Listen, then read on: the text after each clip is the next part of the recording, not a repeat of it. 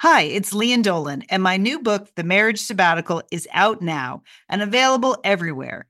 People magazine chose it as an April pick of the month, one of the best this week. A hopeful take on commitment, they said, and an innovative story about marriage. Mmm, sounds juicy. The Marriage Sabbatical, out now, available everywhere. Hello, satellite sisters and misters. Join us on Sunday, April 11th, for a very special Satellite Sisters virtual event to celebrate 20 years of sisterhood. All five sisters, Julie, Liz, Lian, Monica, and Sheila, will share stories and recollections. There'll be an interactive audience quiz, Q&A, and lots of laughs, and probably a few tears because this is Satellite Sisters. Thanks to our friends at Sixth and I for hosting this event. For more information and tickets, visit satellitesisters.com and click on the awesome celebration graphic right there on the homepage. Okay, let's do this together, sisters. Three, two, one. Bring, Bring your, your satellite, satellite sister. and, and we'll, we'll see you there. See you there.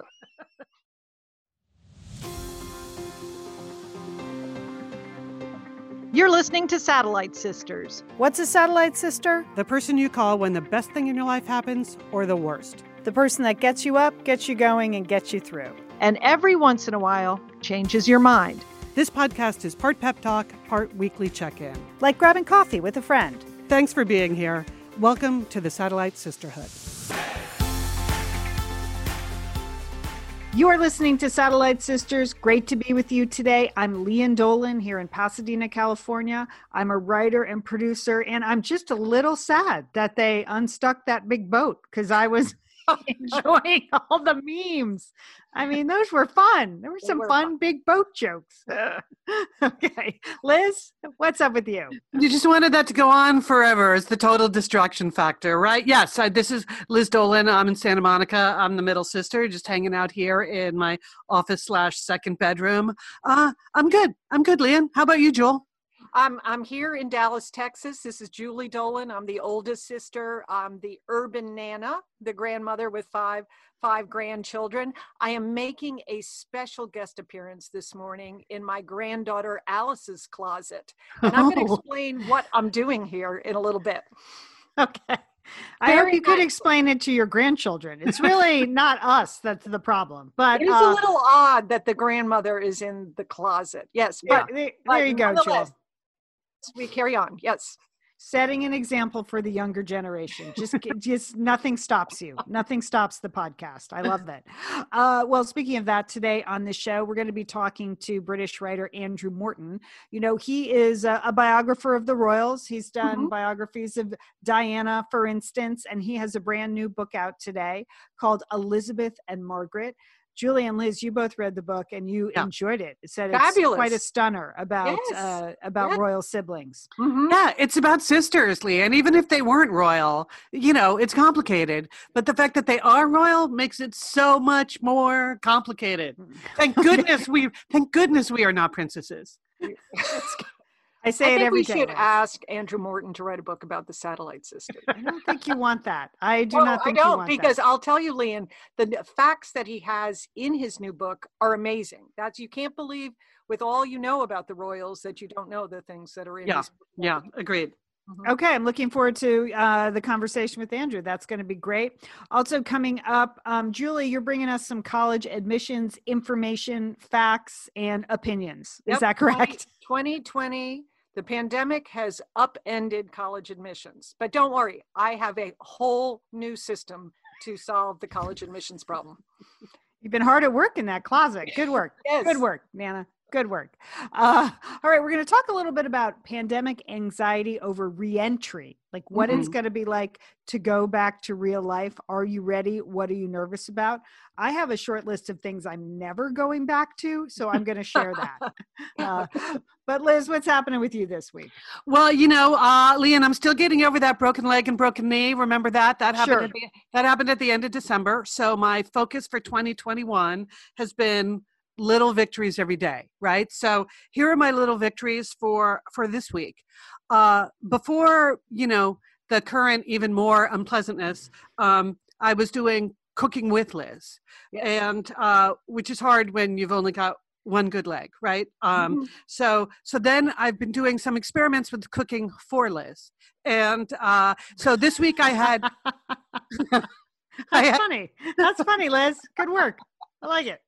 So I had success in both of those areas this week. These are my little victories in the cooking for Liz. You know, um, Mama Capra's marinara sauce won the sauce of the summer on Cooking mm-hmm. with Liz. Mm-hmm. So, yeah, that is absolutely it's delicious. delicious. So I had a helper who helps me here in the afternoon make up a batch of Mama Capra's marinara sauce, which made me very happy. And then on Sunday, I made Julie. Remember, you told me I should learn how to make Ina Garten's turkey meatloaf. Yes, it was our mom's favorite. Yes, yeah. and you did make that on cooking. Yeah. Okay. I didn't make that this weekend. What I did is I made up that turkey whatever the recipe and made mm-hmm. turkey meatballs and myself i i cooked some turkey meatballs so i had cooking with liz was the turkey meatballs cooking for liz was the marinara sauce that was my dinner sunday night it was well, it was even more than a little victory, but it was at least a little victory. It was yes. great. It was great. So there you go. Little progress, progress. That's all I need every day. I, that's good, Liz. I hope you did. You really need up that uh, meatloaf mixture because I felt like on the first episode of Cooking with Liz, Well, Julie, I didn't mention it at the time, but I just mention it now. Okay. A lot of these recipes tell you not to overwork it. But anyway, that's okay. why I didn't, uh, there was no video of this because I didn't want any commentary from my sisters. Okay. I think, I think it is a big victory. And I just, uh, to eat a home cooked meal is a great thing. It so. is. It is. Yes. Okay. Little victory. Uh, my situation, as I said, I am here in my granddaughter Alice's closet, which is surprisingly very neat and well organized. And the reason I am here is because of a pandemic provoked project. Sisters, has have you had any ho- home improvement project that has been provoked by the, the pandemic? Lian? Um, well, we did turn the guest room, which was sort of outdated, into an office. So we did do that. So that was helpful. But mainly, it's just a list of things I want to do when the pandemic is over and we mm. can leave the house. Okay, which is which is what you want to. Oh well, I, I want to do. Uh, first of all, I want to burn every stick of furniture we have, or recover it. okay. okay. I mean, you've made the most of all that furniture. You've maxed it out. I mean, I feel like we have made the most of every square inch of our house, and we just need to like sage it, smoke it, burn it out, and start again. I mean, honestly, even like the throw pillows are bugging me now. Like, I cannot take this throw pillow one more minute. So, okay, well, Lian, then you understand exactly where I was because for me, it is my walls. I have been staring at those walls, at the walls in my house for a year. I, and I can see every mark, every chip, every smudge, all the dirt from the dog, and I just couldn't take it anymore. So at first, I started just doing a little touch ups by myself, which was a really bad idea. oh, that's so like our mother. Oh, I know, gosh. and I am a terrible painter. I have, I just terrible painter. So I, I just got to the point where I was like, okay, the entire interior of my house is going to be painted. It, it needs it needs it. I just could not stand it another day. So that is the project that is going on in my house. That's the reason I have left my house because unlike the Lowe's and the Home Depot commercials that I've watched for a year, you know, you know what those are, where yeah. they throw up some blue tape and then they take a roller and start painting wildly in all directions you know yeah, right? Is yeah. right. yes. it looks and fun. Then, looks yeah, fast and, and then, easy. Fast and, and easy. right liz. And then five minutes later they're sitting on the couch looking at you in my opinion in my humble opinion some horrible color that they've painted the living room wall. But nonetheless that but that's not really what happens when you have the interior of your house painted.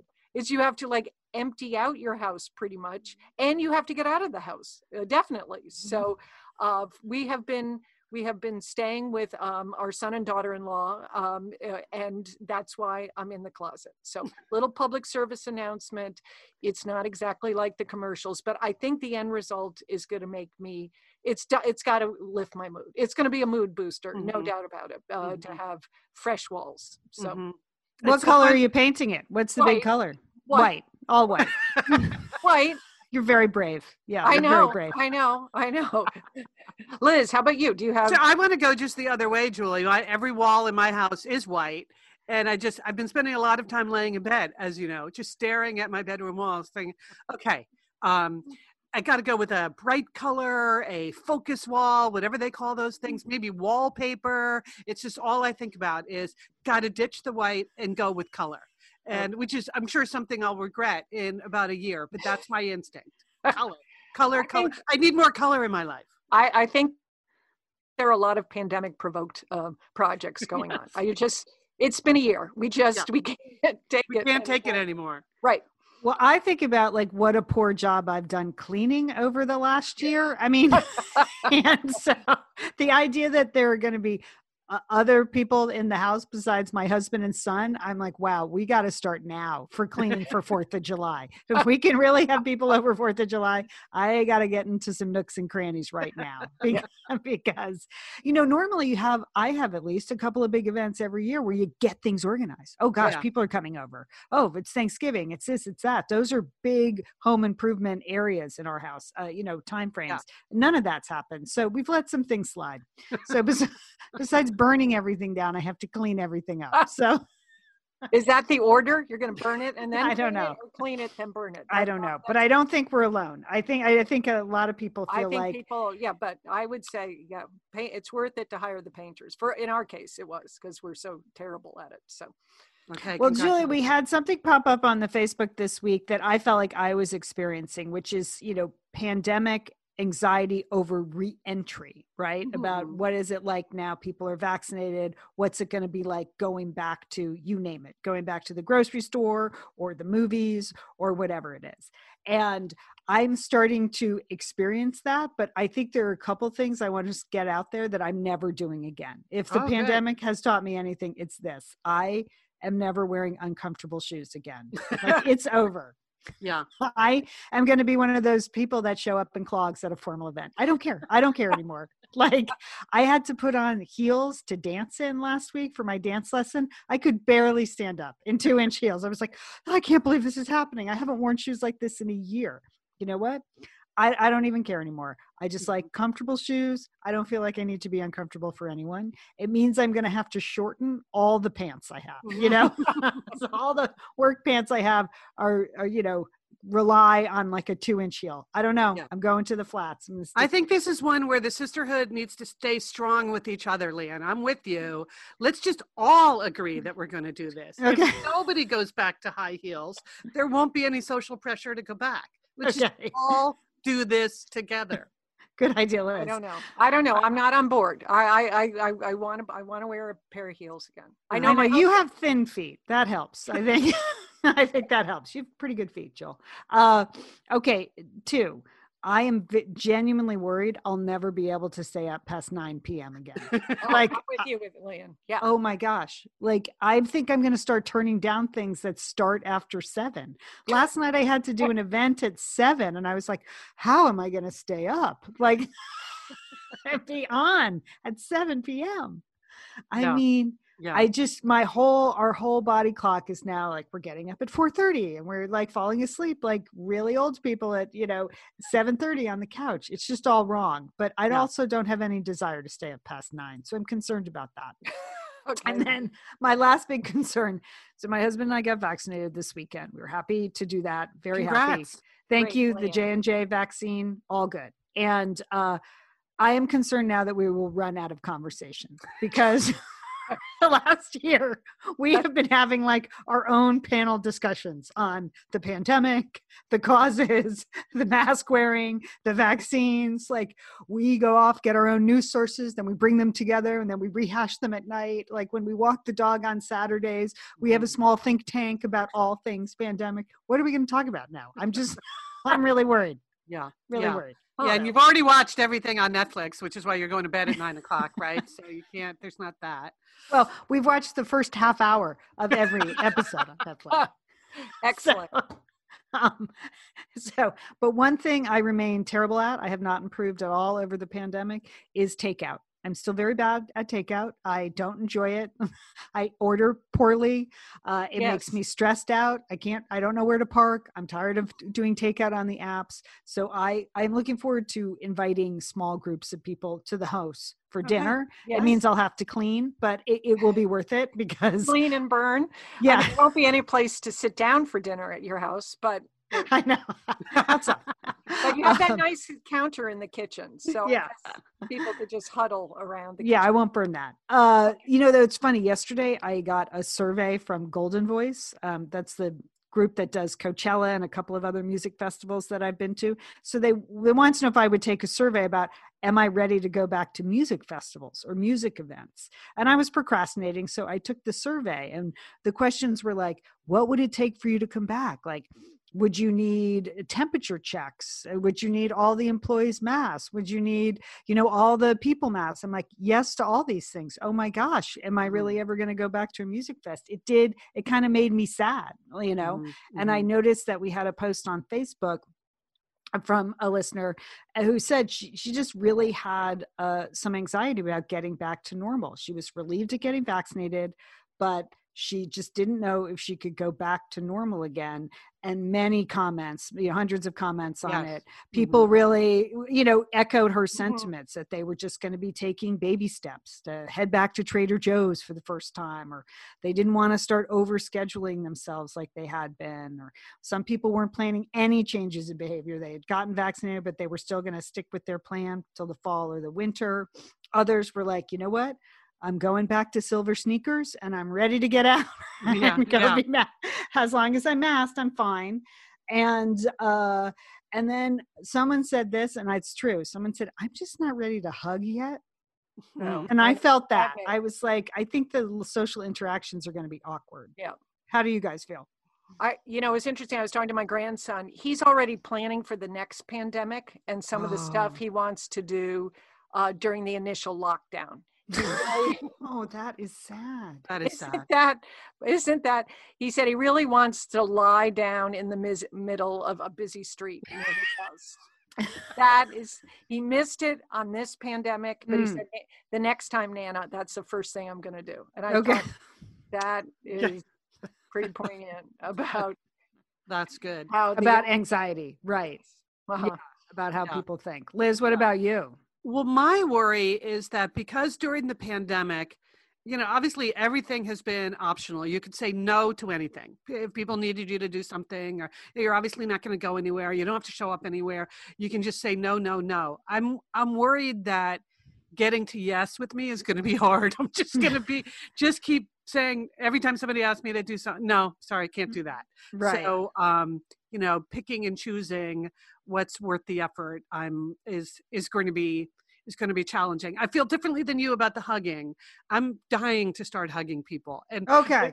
yeah and when people tell me that they've gotten vaccinated i have this overwhelming desire to hug them but i i haven't mm. i haven't but i i'm looking forward to the day as long as they flash their vaccine card no, I read that Staples is laminating them for free. So, well, but, but, you're not. Oh, uh, this is a public service announcement because what? UPS told me you are not supposed to laminate your uh, vaccine cards because the information can get smudged during the lamination process. Thank you, oh. Julie. That's okay, important that, information. That was the CEO of the of UPS told UPS stores to distribute that information oh. to elderly people because those are the only ones laminating. laminating. yes, and then hanging them around our necks. I mean, okay. See, I'm going to hoard that information and save it to tell my husband. That's going to be exciting. Okay, that now is, I have something to tell Barrick. Yeah, okay well yeah i think people do share a lot of this anxiety. It will be interesting how it reveals itself and and over what period of time because it's yeah we got the whole rest of the year. Right still a lot of question marks out there still right. a lot of question marks. But i have an event that everyone can say yes to sisters and this is the satellite sisters live event on april 11th are mm-hmm. you guys psyched I am getting psyched. I'm well, we're doing some prep work. Yeah, it's going to be fun. Yeah, we are actually preparing for this. That is true, that is true. So on April 11th, which is a Sunday, we're celebrating 20 years of sisterhood. Last year was our 20th anniversary. As a matter of fact, this week, April 1st, will be the official 21st anniversary. Oh of yeah. the first That's- Satellite Sister show. So right. that's Good Thursday. Everyone can celebrate in the privacy of their own home, but we want to see you on April 11th. So if you haven't bought tickets yet, you know, what are you waiting for? We're selling a lot of tickets. Uh, so go to satellitesisters.com. We almost never mention our our website, which has everything you would ever want to know about us, but it does exist. And if you go there to satellitesisters.com, right on the homepage, there's a link that will take you to the Sixth and I platform. Sixth and I is the great cultural institution in Washington, D.C., that is hosting this. We had hoped to be there live on their stage, but not going to happen. Anyway, so um, so get your tickets, and you can be on the show if you buy a ticket because we are looking for one solid gold satellite sister or mister to be on camera during the show where we will test your mastery of satellite sisters trivia. Right so we're just putting it, this out there. If you've been listening since the public radio days are you up to date on the current podcast? Do the words officer rubbish mean anything to you at all well then we have a google form that you can fill out and we're going to pick a winner from everyone on the Google form. We'll put the Google form in the show notes. We'll put it, we'll also distribute it uh, on social media and post it on our website. And and- sixth, then, if you've already bought tickets, you'll be getting an email with a link to the Google form from Sixth and I. Right, this week. right. right. Okay, right. And so maybe you'll get picked as to be our special contestant on April 11th. So it's a it's a random drawing. We will have to do a little tech check with you before the event, um, but there and there will be a participation prize. My copy here says, "Oh, Lian, good idea." Thank you, Liz. but also to get people super in the mood, we want you to join us in a toast. So on the show on April 11th, we will be toasting all of you. Nobody is more important to us than our listeners. So we had family mixologist Lian's son Colin concoct a special cocktail for the celebration. It's called the Golden Buzz, right? Oh. So yes. So, Lian, you must have been in on some of the Golden Buzz testing. Yes, we did that this weekend. Uh, after I recovered from the the J and J shot, uh, I would like to say. So, but yeah, so he, it's an inspired it's an inspired cocktail, and it is golden, and that's Yes. you are golden to us, Satellite Sisters, Solid Gold Sisters, and Yeah. that's that's was the inspiration. Okay, so we are going to post the recipe and also teach you how to make the drink in an alcohol version, alcohol free version of the drink uh, in the Satellite Sisters Facebook group live on Friday, April 9th at 5 p.m. Pacific. So that's 8 p.m. Eastern. So it's called a pre party, people. That's what we're doing. We're going to do a little Friday night pre party to get you psyched for the Sunday event, which is 4 p.m. Pacific, 7 p.m. Eastern. Um, and Colin is going to teach uh, Lian and I how to make the golden buzz. So- right. So what's in it, Lian? It's it, it- the primary liquor is um, rum, is dark Uh-huh. rum, which is why you get that golden Oh, uh, ooh, golden color. okay. But he's also going to make a version using gin if you're more of a gin person. So Oh. he'll give you two versions of the cocktail, and then I'll do um, an, an alcohol-free version of the drink um, Great. as well sounds that night. Yeah, yeah, we're just Well, yeah, we can we're make three drinks, is what you That's good three drink minimum. I like or that. no drink. We I guess we don't. no. We're just we're just happy. We're looking We're forward to the whole week. Yeah, Uh-huh. yeah. So there you go. So the the best thing to do is buy those tickets now because then you'll get all the emails and all the information through the ticketing forum there at Sixth and I. So if you Yeah, haven't yeah. if you haven't purchased your twelve dollar ticket yet, now's the time to do it. And then you'll get all the information about coming on the show, or uh, you'll get the drink recipe, everything like that. Um, Right. But we're looking forward to it. Yeah, I got some work to do this week. Yeah. Uh, yeah, but I'm looking forward to it. Okay, All right. Speaking of what we're looking forward to, Andrew Morton is coming up. He's a royal biographer. He happens to live in Pasadena, so I see him around town, so I know him. So, you know, we put this interview together quite a long time ago. Uh, his publicist emailed, like, hey, Andrew would love to be on the show. And you all had just watched The Crown and it seemed great. We just had no idea there was going to be so much royal family news. But, you know, we're going to be talking about sisters Elizabeth and Margaret and the Windsors, and we look forward to it. He, you know, he wrote that book about Diana, so that got, you know, that was Yeah, a it, it was love. it was mm-hmm. comprehensive and we read that. And so now we're going to be talking about Elizabeth and Margaret. So stay tuned. Up next, Andrew Morton. Liz, summer is coming up, and you know what that means? It means you're grilling. You're grilling and chilling sure. there yes. with your with your butcher box. What, what do you got going on the grill this summer? Well, you know, here's the thing: because I'm going to be up in, in Bend for part of the summer, yeah. I'm having my box sent there, Lian. That's I mean, great. Go on vacation with your butcher box is what uh, what uh, what I'm recommending. Yeah, other way, you're just going to buy meat and fish and stuff when you get there. Why do that? Anyway, you, I love their steaks. I love their scallops. The scallops are really good. Mm. And the chicken thighs, all good. I'm ready. That's right. Butcher Box gives you peace of mind and easy to find high quality meat and seafood you can trust. It's 100% grass fed beef, free range organic chicken, pork that's raised crate free, and wild caught seafood no antibiotics or added hormones. And as Liz said, delivered right to your doorstep. And you can customize that delivery plan, Liz, right? Because it can mm-hmm. go wherever you want it to go, whenever you want it to go. If you want to delay it a week, you know, speed it up a week, you just go to your ButcherBox account and you can make that all happen. It's so easy to manage online. Yeah. And if you're like Liz, you can take your ButcherBox on vacation, which is That's nice. That's nice. nice to have something familiar there. yes. So if you want to take your meat on vacation, sign up at butcherbox.com slash sisters and get our special deal. ButcherBox is offering our listeners a free for a year offer plus an additional 20% off. So you can choose salmon, chicken breast, or steak tips free in every order for a year. Sign up today at butcherbox.com slash sisters and use code SISTERS to choose your free for year offer, plus get $20 off your first order. Thanks, ButcherBox. We are back and we are welcoming Andrew Morton to Satellite Sisters. He is the author of Elizabeth and Margaret the intimate world of the Windsor sisters. Uh, Andrew, welcome to Satellite Sisters. We can't imagine anyone doing the book, an intimate portrait of the Satellite Sisters, frankly. Thanks for inviting me. You never know. As, as we always used to say when we were raw reporters, it's a long corridor.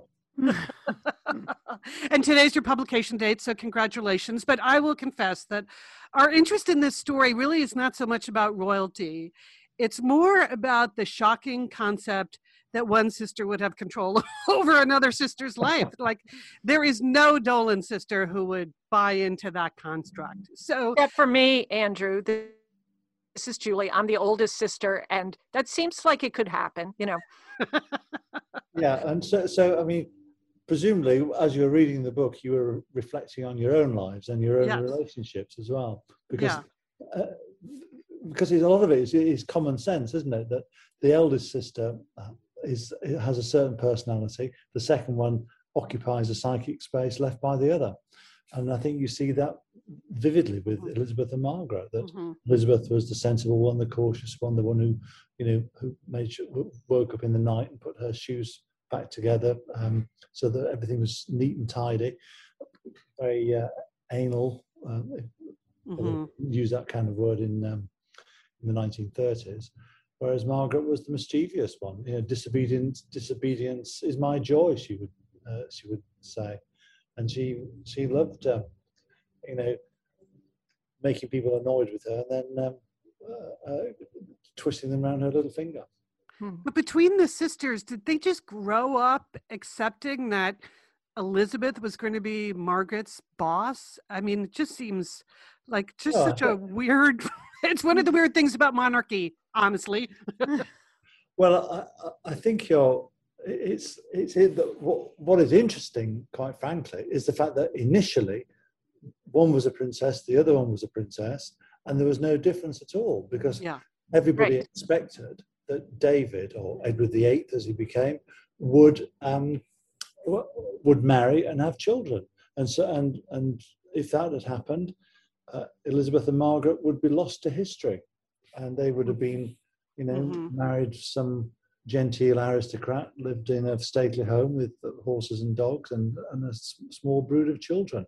So, uh, what happened in 1936, the abdication, changed forever the relationship between Elizabeth and Margaret.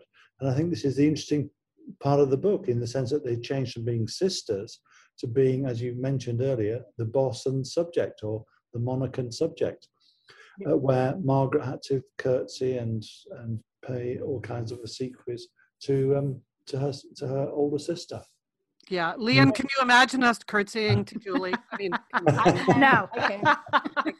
You know, Andrew, we've seen The Crown. We've read Anne uh, Anne Glenconner's book, uh, The Lady in yeah. Waiting. So I felt like we knew a lot about about this. And what is so excellent about your book is you have so many more details, particularly about this period when, you know, when the abdication happens and the big change in their life that goes on. How did you get access to so many details? Because it's so vivid and it's it was so new to read. Well, just comprehensive research, really. I mean, yeah. Marion Crawford uh, was the was the governess of the, the, the, two children. She wrote a book called The Little Princesses, and what I did, I dug into the papers relating to that um, that uh, seminal book, book, which was published in, in 1950. And they're held in America, um, and um, I, I, got to read those and and harvested a whole uh, whole raft of material about about the the girls. Yeah, that really comes through. You have some great stories about Elizabeth. Of course, one of my favorites, and I and I need to check with you today, did, did Queen Elizabeth really um, use a high heel to crack the shell of a creme brulee dessert one night? That's the level of detail Andrew has in this book. It's I mean, I, that would just not. I, I, love that story. That you've got the Queen sitting there, and everybody's trying to manfully trying to break the the, the icing on is it the icing whatever it is the, the glaze on the yeah the brulee. shell of a the, creme brulee it's hard it's hard and it's you hard. I mean yes, it, does yes. take a pneumatic drill from sometimes and she, yes, you whack, give it a whack. But it's, it, the point I was making there was that she was with her her people, mm-hmm. horse riding, horse racing people, um, uh, kind of equine aristocracy. And she wouldn't have done that, say, if there'd been a bunch of artists and uh, bookworms there. Um, mm-hmm. they, they, were more uh, Margaret's cup of tea. Mm-hmm.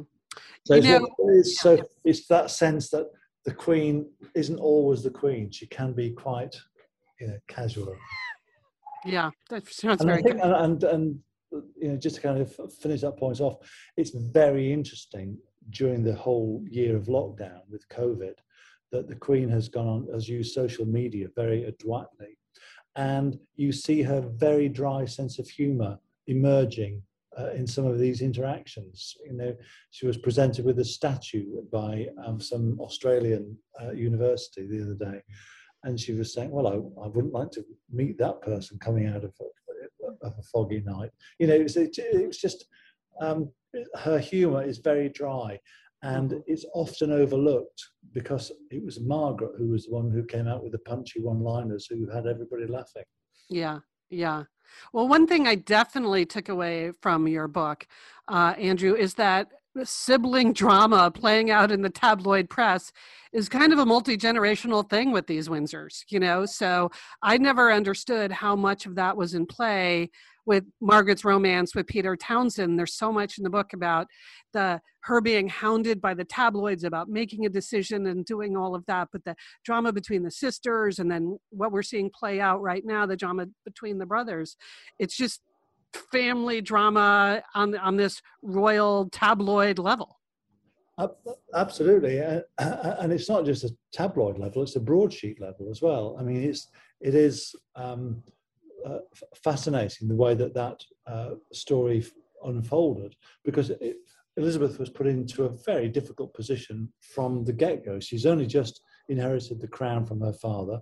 She never anticipated becoming queen so young. She's only 26. Um, and here she was having to decide whether her sister could marry the man she loved.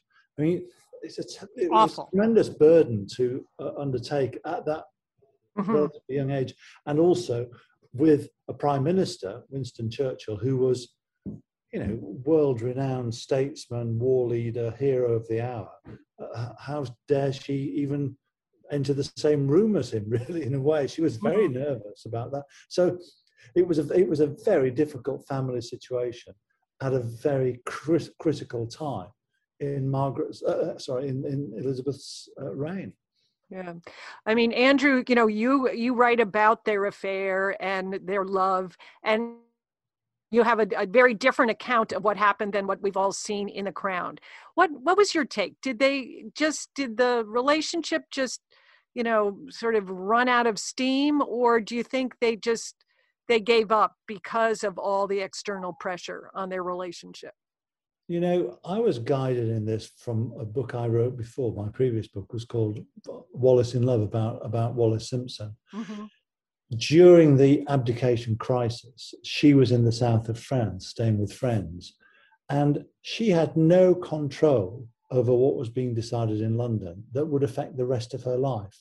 And she was telling Edward VIII, do not abdicate, do not abdicate on the phone, on her phone calls every night. But of course, he abdicated, and, and, and she was the one who was blamed, as, as it always happens. It's always the woman who's blamed. And it's, it's a remarkably similar story with, with Margaret and Peter Townsend, but it is the obverse. She was the one who was in control of everything, of all the information. She spoke to Eden, the Prime Minister, she spoke to her sister, the Queen, and it was made clear that all she had to do was um, relinquish her place in the line of succession. She wouldn't have to give up her civil list, the money that she, she was paid. She wouldn't have to live abroad. She, she would obviously, if she was to marry a divorcee who was a group captain Peter Townsend, uh, she'd have to marry outside of a church. But that was all. But, but as I discovered, he, he remained blithely ignorant of that, even after the event, and even nearly 30 years later when he wrote his, his biography. So it seems to me that, that she was um, playing it out as a, as a grand romance when actually she'd uh, actually moved on. And mm-hmm. there was a, there's a, an, an, allegation as well that she, at the time, she was having an affair with Eddie Fisher, the, uh, the singer and, and uh, bon viveur. Mm-hmm. But you know, there's so much in your book. It feels like what we've just observed in our lifetimes is that the system kind of ground Margaret down, and then the system kind of ground Diana down, and now it's starting on Meghan for you know for whatever reason. Uh, you know there yeah. all these theories about that. So my, my number one question is: Does the institution ever learn and change? Has, has the firm or the family or have they learned anything from what happened to Margaret and then Diana? Well, the, the, the Queen said after Diana's death that the, the lessons will be learned, and then yeah, I know. Said with Meghan, lessons will be learned, but it is a it's a tougher what what people don't appreciate and nobody appreciates really unless you it's a very tough gig being a member of the royal family you're on display mm-hmm. you're being commented on you've uh, in a way your humanity is squeezed out of you you've just got to become a symbol and and i think that that's that's one of the issues that all these new arrivals uh, into the royal family face. Diana did. I mean, and she, and remember, she gave it 10 years before mm-hmm. she jumped ship. And also, her husband was in love with somebody else. So mm-hmm. that was a, that's a very different kind of story. For, uh, for Margaret, she was often lost and alone because you have to carve out your own niche and she she did it to a degree but she wasn't as successful as, as, say, for example, Princess Anne. She's a tougher, more aggressive individual. She hitched her wagon to Save the Children Fund, a charity of which she was patron and, and president for a time.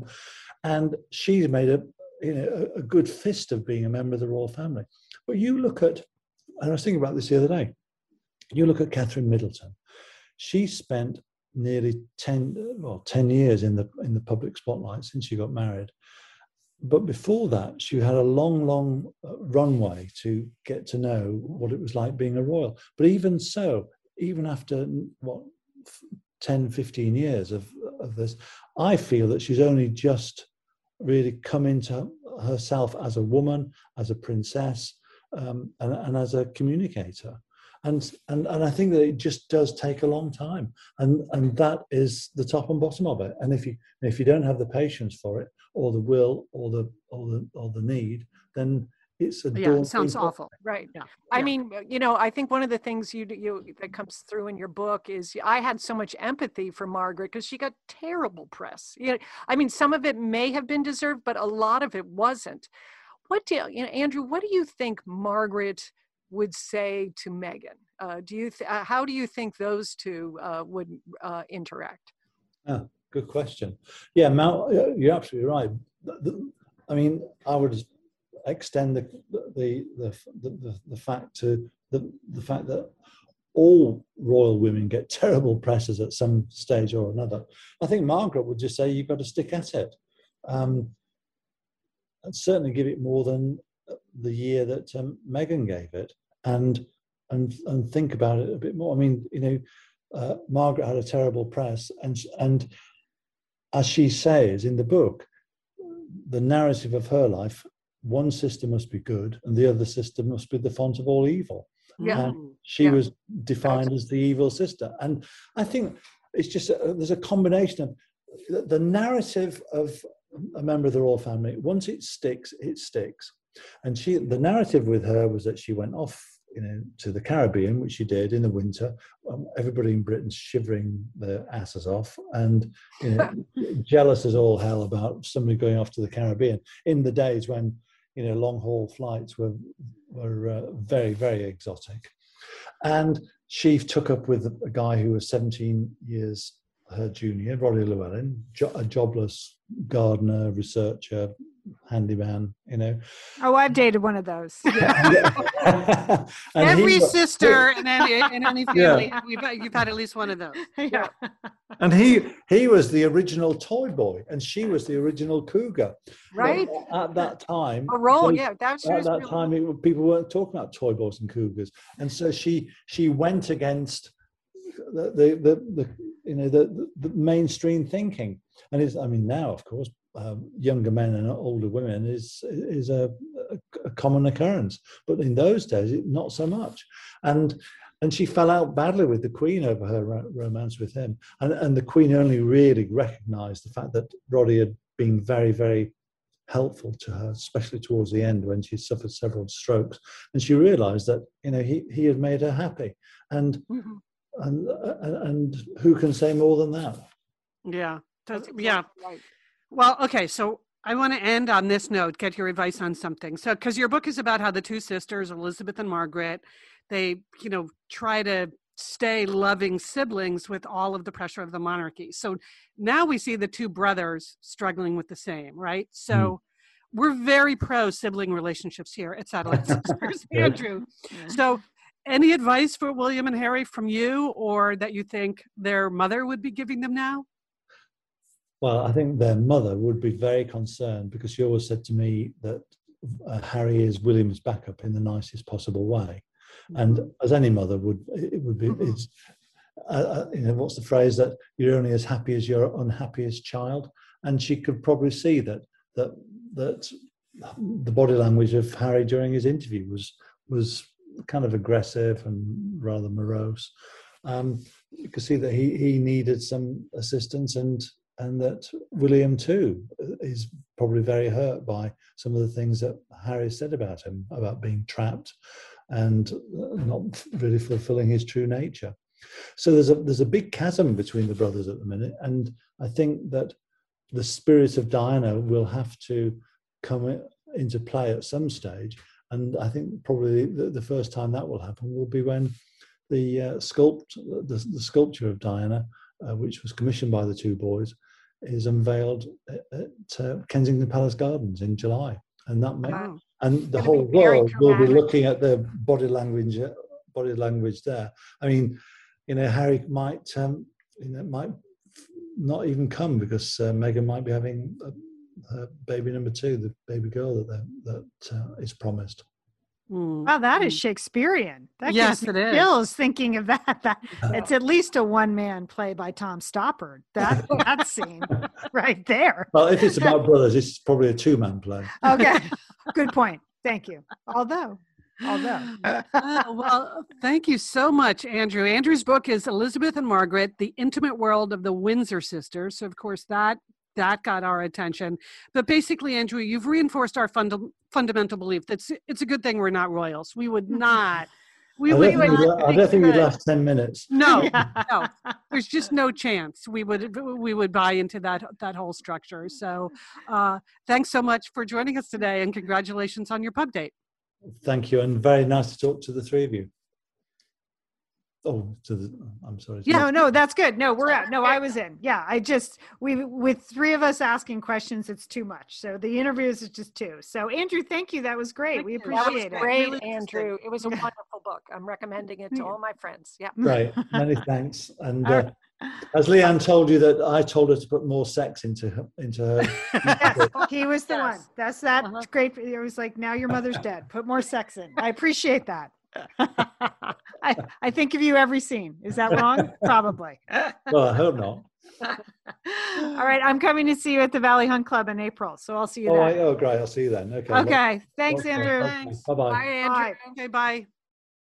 Liz and Lian here, and we are so grateful to have OSEA support Satellite Sisters. Why? Because it's just a great product. Holy cow, do we we love OSEA's skin and body care. And you know what?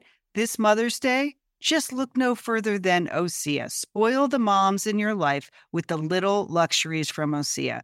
The moms, the stepmoms, the bonus moms, the people who bring a touch of something special to your life aunts, grandmothers, they would love a little OSEA this Mother's Day. And you can get 10% off your first order by using our code SAT Sisters at OSEAMalibu.com. And Liz, you know what every mother and mother figure needs? What? More moisture, Liz. They need more moisture in their skin.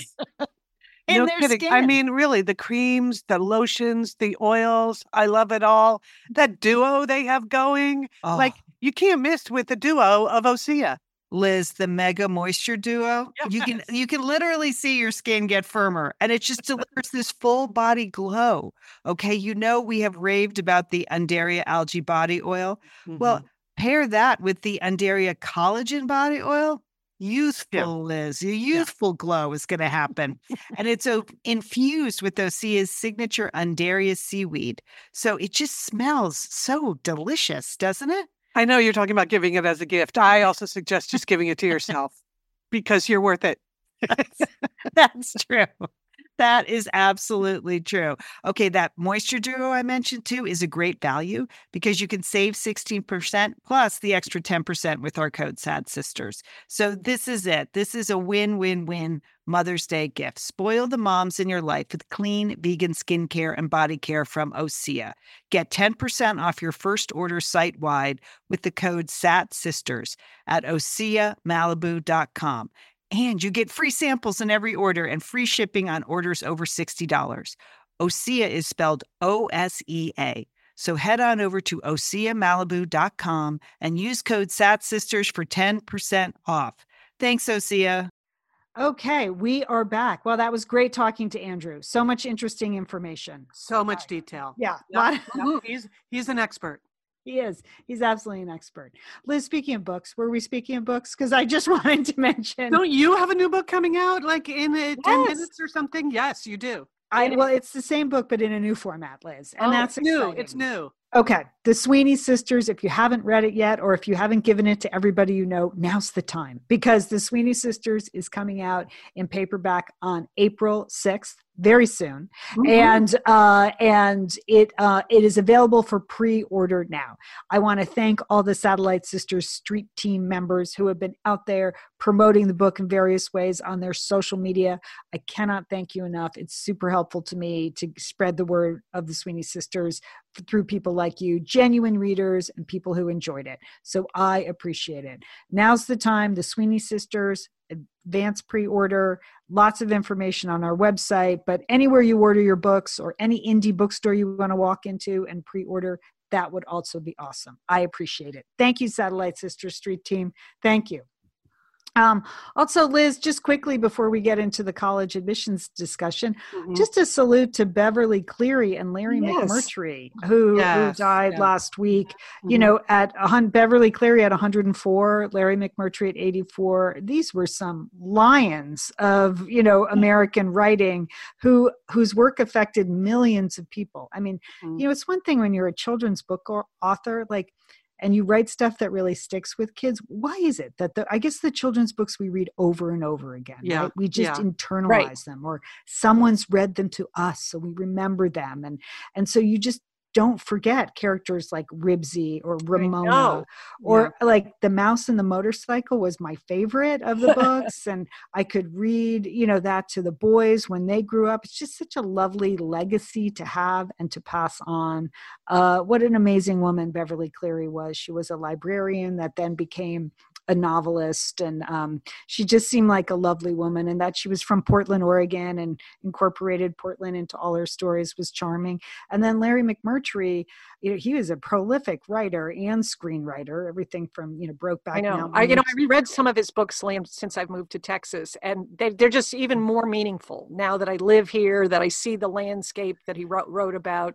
I mean, he, you know, and he was so incredibly popular too. Yeah people yeah. that may not be have been big readers read his books right because of the tales yes everybody read lonesome dove when that came out like the mid 80s i read it and moved to wyoming i mean that's how profound it right. was for me yes. literally I literally did. So, uh, so it's a good. That's a good Lonesome Dove. It would be great if it was the summer of Lonesome Dove. It would be a good book to revisit this summer, especially if people are doing mm-hmm. a lot of road trips instead of flying. Uh, if you're driving around the American Southwest or the West, uh, pick up Lonesome Dove or listen to it on tape. I bet there's a good version. That would be great. It. Oh, that would be good for a car trip. Excellent. Yeah, yeah, it would be good. So anyway, cheers to both of them. Thank you for your work.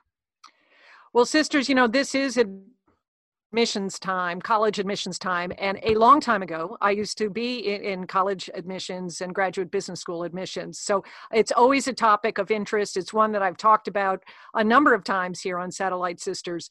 And it's very interesting this year because, like everything, the pandemic has up ended college the college admissions process.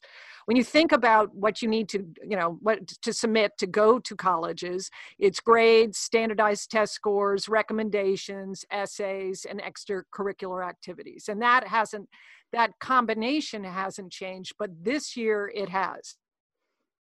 That you know let's talk about grades. Starting in spring of 2020 we went to virtual schools uh, and for many people, that has remained through through a year. And virtual schools mean virtual grades, so that it's going to be very difficult to evaluate students students with GPAs that were earned in virtual school that, you know, versus being in the classroom. We really don't know what that means. But probably the other big thing is the cancellation of standardized tests, the SAT or the uh, ACT, that over 1,600 schools and many highly selective schools have either, you know, they don't require the test anymore or it's optional and that has created a completely different trend in you know admission 2021 it meant that many many more that applications to highly selective schools in general were up 17% on average. People applied to more colleges because they didn't have to submit test scores. Mm-hmm. and a school like harvard they saw a 42% increase in the number of applications Oh God! Wow. Yeah, I suppose people thought, well, why not? This is the year. If I ever had a shot, go for it. I mean, Lian, you missed your opportunity. I mean, I know you attempted to apply to Harvard. You had to, good test scores, but you used a pencil to apply to Harvard the first time around. that right? was a mistake. I yeah. know that was that was kind of a blunder, but I didn't know, know how to type. That was my biggest mistake in oh. in high school. Is that I took extracurricular okay. Latin instead of typing, and okay. I was punished for that. Okay, punished. Okay, I see you've gotten over it, which is really good. But so there's been this just massive increase in the number of people applying to college. But sadly, not all groups many underrepresented students right. are just are not applying to colleges and there's actually a decrease in the number of students applying to community college and a decrease in the number of students applying for federal aid uh, so but mm-hmm. what what has really gotten you know that i honed in on because i you know worked in admissions is the increased workload for many of these schools where now there's you know they've seen this enormous increase in the number of applications and they uh, in an article in the wall street journal they were saying at williams they were asking admissions readers to read between 45 to 50 applications a day Okay, so you no longer can, you know, you have different grades because of the virtual school. You might not have test scores. You have recommendations and essays, and some, uh, but you may not even have extracurricular activities because those have all, right. all been upended by the pandemic so there so but just imagine let's say you're not an admissions officer let's say you're a doctor and someone said you have to see 40 to 50 uh, 45 to 50 patients a day and make a really big decision about this patient uh, that will impact their lives. And you're not going to have all the information. Mm-hmm you know I, I think that in many ways you know some people are very happy that we're moving away from the standardized test and there is you know certainly a lot of correlate you know the test is highly correlated with family wealth i mean right. a number of studies about that and you know that i'm not sure that that's accurate but having but in the absence of that it just comes down to you know i don't know a lot of personal dis, uh, judgment by the individual admissions officer that is taking a very short time to evaluate you know a student. So I have a new system that I want to propose. Okay. I really am thinking about this. Good. Let's be solutions oriented here on Satellite Sisters. yeah, I, I, do. I, and I'm serious about this. I've been thinking about it. I really think we should go to some national lottery system. Mm. I think that that you know create some minimum standard that you have to have completed high school, completed all the coursework. Okay, maybe a minimum GPA. I don't know, and then just do a lottery. I think it would end up creating more access for more students to go to selective schools than what we're doing right now. I mm-hmm. think that this the system we have now is you know is not good and it puts a lot of students at a, a clear disadvantage and it's just i don't think it's possible to make a good judgment 45 to 50 applications a day you know without test scores you know without accurate information so you know what they always say in admissions? Like i mean i I've, been i've done a little bit of alumni admissions work for my alma mater and they always say like we have more kids that are qualified to get in than we can let in. Yes. So in, in general though like you know as opposed to a doctor i have to say it i know it's not a life or death uh, mm-hmm. decision. You know it's slightly well, it's different not, but that. it's a big decision. All right it is but a big decision. it's a big decision. Yes it's, it's not it's not you know it's not like letting people you know I, I mean it is it does have a it's a decision with a lot of consequences yes for absolutely for sure okay. yes and it, no that's that's for sure but a lot of people applying are still going to be qualified to get into that school and can still do the work when they when they get there regardless of whatever happened with their covid grades and things like that so in general like if they got their act together and completed these long you know applications there's that's a self-selected pool in yeah. in, in, in a sense mm-hmm. so i mean i we've talked about it a million times before the system was crazy the system that we had was crazy it made people crazy it made kids crazy it it involved a lot of money going to weird people and stuff like that i don't know i i i, I think I think to me it's just a sign that the whole process has to be upended. So lottery, sure. I mean, great. Okay, I, I think good. it's a pretty okay. good idea. Okay, that's parents crazy. It will make parents crazy. Well, everybody says it's a crapshoot anyway, Lian. Right. So uh, let's just make it a crapshoot. Just embrace it. Embrace it. Okay, okay so that's two votes for the lottery. Three. Okay, that's good. Because we've already been low to college. stakes. Low stakes vote for me. I've already been to college and I don't have any kids. So yeah, sure. Okay, you're in. Hey, Julie, right. I want to I want to recommend to you though. I happened to listen to this week's episode of This American Life, and they covered college admissions this week. So they spoke to like the director of admissions at Yale and the director of admissions at Trinity College exactly about the issues you're talking about like not ha- what what changed with the SATs and all kinds of things. I think you would find it interesting. And then they did a really deep dive into the admission policy of UT Austin which does not take standardized test scores and hasn't for a while. They just guarantee admission to the top 6% of everybody graduating from a Texas high school. And across all standards of high schools so that mm-hmm. creates a lot of you know that that creates a, an interesting applicant pool and so it's really more about how you can keep those kids in i think you'd enjoy that episode julie particularly okay i will because i am yeah. all about creating more access for a more diverse student body and getting away from the system we have. Right. And with that in mind, I have some homework for you for you two, two girls and for other satellite sisters is I would highly recommend watching Operation Varsity Blues, college the college admission scandal, which is now on Netflix.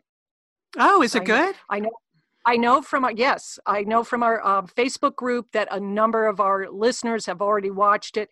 It is very interesting. It's a very well done documentary, and this is on the major Department of Justice FBI sting operation that involves celebrities CEOs, lawyers, and other immoral, wealthy people. Uh, you know, I, that's the way I would say it. It stars Matthew Modine as Rick Singer, and he was he was the ringleader. He he had the college prep, the corrupt oh, college oh, yeah. prep organization. But what is interesting about this documentary is they do reenactments with the actual wiretap conversations between Rick Singer and the wealthy clients. Okay. And so they, you cannot make up this in terms of how these, you know, these incredibly privileged people would call up Rick and they would, you know, they they just wanted to know how to get their daughter in, but they didn't want her, their daughter to know that she was, you know, they were going to cheat on her SAT scores and they were going to make her into a water polo player or whatever. I mean, it is amazing to hear the act actual transcripts and to see them re- redone. Uh, I mean, you know, you're just there. There's when you watch this at the end of it, I wanted to take a shower because you just feel like, wow, this is such a corrupt si- system. Here it is at college admissions, which already favors the wealthy. Be- right because they're the ones that can afford you know a college counselor the test prep they can afford the fancy extracurricular activities tutors whatever they need but still these people wanted you know they just wanted to i guess you know they they they wanted what their privilege has bought them in other areas. They were doing a mm-hmm. deal and they just they wanted to secure their daughter or son into a prestigious university. And they were willing to write checks for 200,000 500,000 so it you know it's just it is it's it's really well done. There's lots of different parts um, a child that's applying to college, I think you would, you know, still find it a fasc- fascinating story about corruption, about, you know, how how how you know how this is such you know part of our culture. But i will have to say one of the you know in my mind one of the unindicted co-conspirators of the whole um, Operation Varsity Blues has to be the universities, the colleges and the I universities. Mm-hmm. I mean, yes, students get in the front door, as Rick would say. Students get in the back door if their parents can write a check for 20,000, 20 million or 10 million for a building or a library. And then Rick created this side door where you know he sort of focused on niche sports like sailing and water polo or tennis and he got these athletes in and had this whole system of corruption so um, uh, what is also interesting is that once he be, once the FBI busted Rick, he became an excellent undercover agent for the FBI and Department of Energy, uh, uh, Department of Justice. He was a master salesman, so he then was you know was wearing a wire wearing a camera and he would get all these clients to admit again exact on tape uh, exactly what they had done. So he was highly effective in that role too you know he just you know so but the worst part of it is i think it could happen again and i don't think college admissions has changed that much. I don't know since since this whole episode with um, you know the operation of varsity blues uh, was exposed. Um, I think there will continue to be backdoors into colleges and universities, and it's a pity because at one point a college um, admissions counselor says, you know, said in the in the movie there are three thousand different co- excellent colleges across the United States, and this frenzy to get into, you know, a hand twenty, yeah, yeah, yeah. it's not worth it. It is yeah. just not worth it. It's you know, and um, and you can get a very good education. And I think this is what a number of people in our Facebook group said at smaller colleges as well. So mm-hmm. it's well worth watching. You know, a lot of things to think about. Uh, and um, I don't know. You know, I'm, I'm just. I, I think we need a lottery system. Okay, that's all okay. I'm say. let's, let's, just blow it up. It's like burning all your furniture. Let's blow up yeah. college admission. Yeah. It's time to make some radical change, people. Okay, yeah. so that's a documentary on Netflix. Good, uh, good recommendation, Julie. Operation Varsity Blues. I want to make a quick comment on some movies I'm recommending, and I was thinking of what I'm calling the upside of the downside because I really, really, really, really miss going to movie theaters. I love seeing movies in movie theaters, but obviously that's not happening. But as a result, the upside of the downside is that some of these smaller indie movies that you wouldn't normally have had access to, if, say, in your city there's not a good eh, sort of indie movie theater, they're all streaming now. So, three of them which I've seen and I would totally recommend. They've really stuck with me. You've, you've heard of all of these movies, but now is your chance to see Nomadland. If you have Hulu, it's on Hulu, and mm-hmm. it's Frances McDormand is great, and it just raises a lot of interesting issues of class and economic gaps. That is that movie's really stuck with me. Uh, Minari or Minari, I saw that last weekend. That's the movie about the Korean American, the Korean immigrants uh, who moved to the American South it's a fascinating and beautiful movie. I really recommend that. Julie, there's an especially in that movie, there's an especially poignant grandmother grandson relationship that is just the cutest. It's just a lovely part of that movie. So you can see that on Amazon and also on Amazon. Um, the the sound of metal starring riz ahmed um, which is something you might not normally go see. It's about like a punk rock musician who loses his hearing. It's really the Riz Ahmed performance is great, but also the issues that it raises about deafness as a disability and what that means culturally. Again, like it's days after I saw it, and I'm still thinking about that movie. Hmm. So there you go. The upside of the downside is if you have these streaming services, see Nomadland, see Minari, and see The Sound of Metal uh, this is the year. And then next year you can go back to your Marvel universe. Fine, go ahead. and then also I watched because you guys had recommended these three movies. By the way, they're not exactly mood lifters, but they're you know. But so so then I took in all of Ted Lasso. I just watched every single episode of Ted Good Lasso. For you, Liz. Could not have loved more. There you go. That's my report.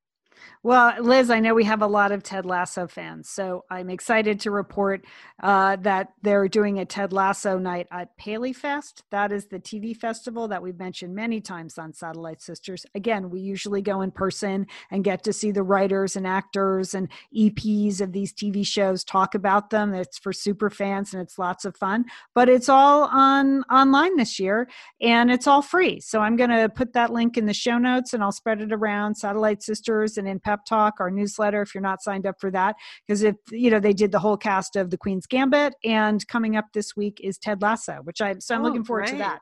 Definitely going to tune in. Definitely going to tune in. All right, you guys, oh. that's a super full show. We have to go. Sorry. Yeah. Okay. I'm sorry. No, we have okay. to go.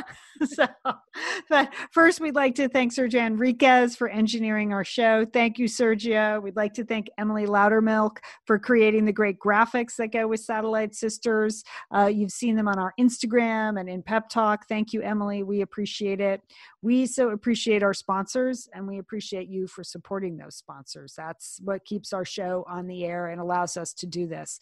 Thank you very much.